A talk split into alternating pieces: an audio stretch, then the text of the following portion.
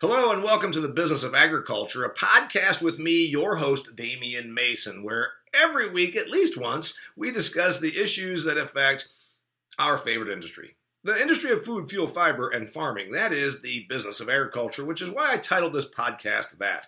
Okay, here's the deal. I hope that you keep up with me on social media. If you do, you've probably already seen my commentary on this. If you do not, or you didn't have a chance to read it, that's why I'm giving it to you now as a podcast. I posted an article yesterday. Now, by the time you're hearing this, it might be a few days ago. So go and look for it, if you will, on all social formats Facebook, my professional speaker, Damian Mason page, Damian at Damian P. Mason is Twitter, at Damian P. Mason is Twitter, and Damian Mason on LinkedIn. I shared it around. It's a Wall Street Journal article that I think is got bigger, shall we say, foresight. Bigger foreshadowing is the right word of where agriculture is headed. Hear me out on this. The title of the article, the headline, is In the Battle for the American West, the Cowboys are losing.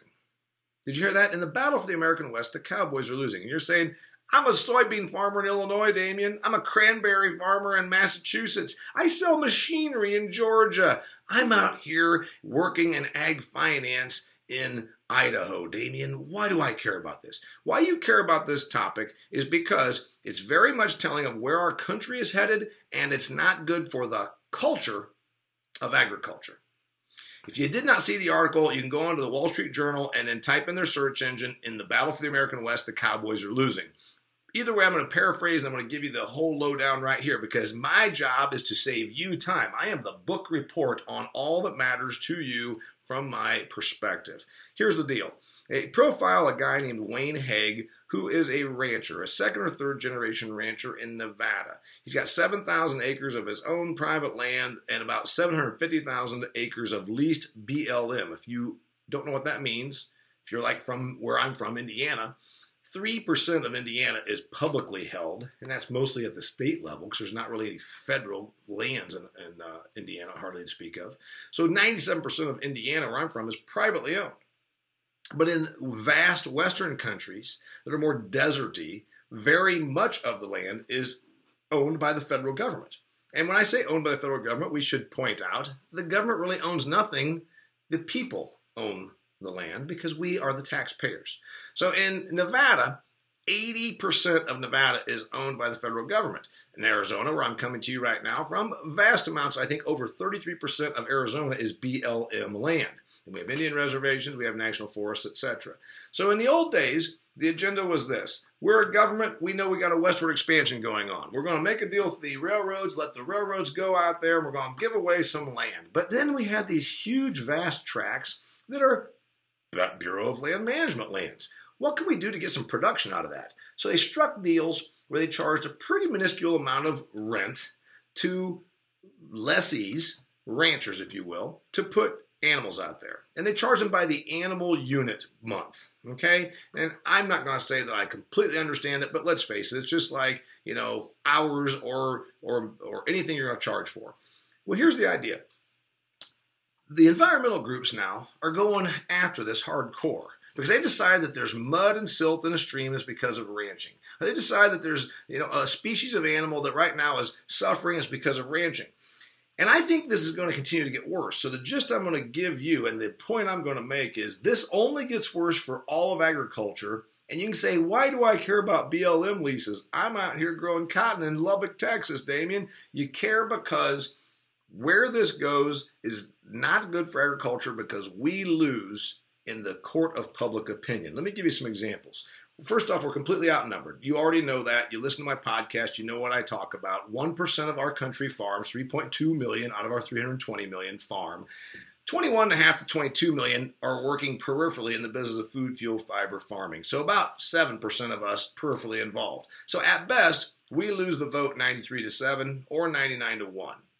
Now, let's also realize that environmentalist groups that are all nonprofit status organizations are extremely well funded.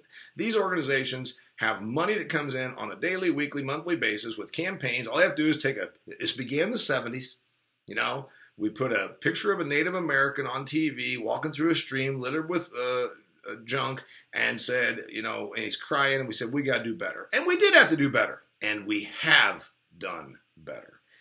The environment today in the United States is cleaner and better than it was 100 years ago. True story. You won't hear that in the media, but it's a true story. When I was a little kid, we had rivers in Cleveland catching on fire.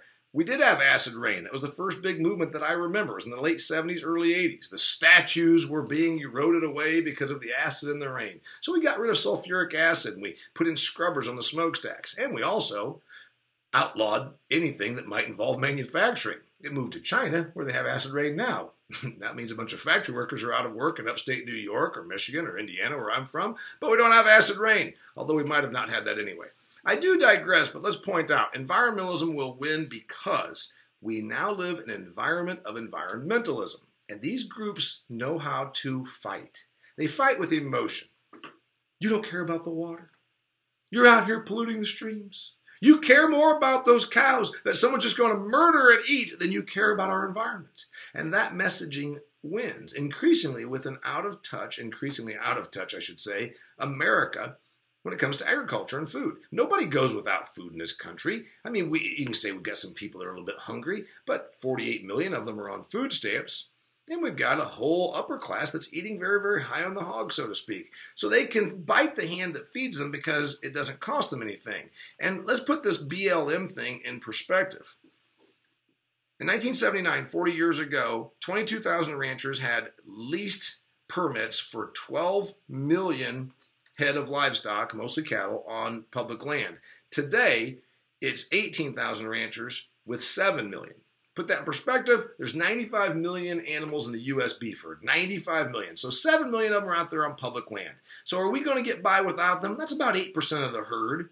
It's sizable. If you just whacked 8% of the herd and completely got rid of them, beef prices would go up considerably. But what will end up happening, because this will go slowly, is those animals will move onto private land, Places like where I'm from, where there's someone that has 100 acres of rough ground that they haven't done anything with for 20 years, might finally see the economic potential for putting some cow calf uh, uh, operations in. But what I'm worried about, and you should worry about, dear listener to the Business of Agriculture podcast, is what this really means for us as an industry. It means that PR professionals for well funded, quote, not for profits can put us out of business. And their argument's going to be, well, you were getting a subsidized lease. They called them in this article welfare ranchers. You'll like that, dear people of agriculture. Welfare ranchers, because they were only paying $3 for something that they have deemed is worth $20. Now, I don't know. You ever try and raise animals in the desert? I'm not sure that it's really worth a lot anyway. But here's the issue they're going to say that on environmental grounds and then recreation outdoors is more important. We want to ride our mountain bikes. We want to hike out there. We want to go out and see pronghorn antelope. We don't want to see your Angus cows out there in the middle of the desert. So I think that that's going to be our bigger concern. And then you've got the issue of once they pull the leases, does it start getting to where they do this on our private lands? Well, we're already seeing that. Factory farms get protested all the time. CAFOs, as they call them, confined animal feeding operations. And what's interesting to me, that while the American consumer will say in poll after poll that they value the small farmer, that they value the independent rancher, they will, with their votes or their consumer sentiment, allow those same people to put out of business right here in the American West by yanking the leases from them. The gentleman profiled in this article in the Wall Street Journal again titled In the Battle for the American West, the Cowboys are losing. Mr. Hage is finally throwing in the towel. He says, I can't afford to fight the government anymore. So he's got 2,000 cows. He's a cow calf operator. He moved them uh, away, and here he is. I, I mean, I, it killed my mom and dad. They're both dead, he says, you know, and there, there, there we are. So read the article if you get a chance, or again, I've just pretty much given you the recap on it. Where I see this going that has me more concerned is that we have a younger generation that has been somewhat indoctrinated to believe that the government has greater rights than the individual. You know, our forefathers didn't see it this way. Maybe your grandparents didn't see it this way. They pretty much thought that they were their own thing and the government ought to leave them alone. That's changed a lot. We've got 48 million people on food stamps. We've got the government involved in every nature of our business. So if the younger generation, the same people right now that are talking about the Second Amendment, the same people right now that are, you know, mobilizing on Twitter, do those people, those 18 to 30 year old, do they have the same values that you have? And that's my point here. Where this ultimately goes that's not good for our culture goes there because we have a more activist government than we've ever had. Look at where the people from the EPA ended up as Trump's administration started cutting funding to the EPA. They went to work for environmentalist groups. So they went from a government sector being an activist to being a nonprofit sector being an activist.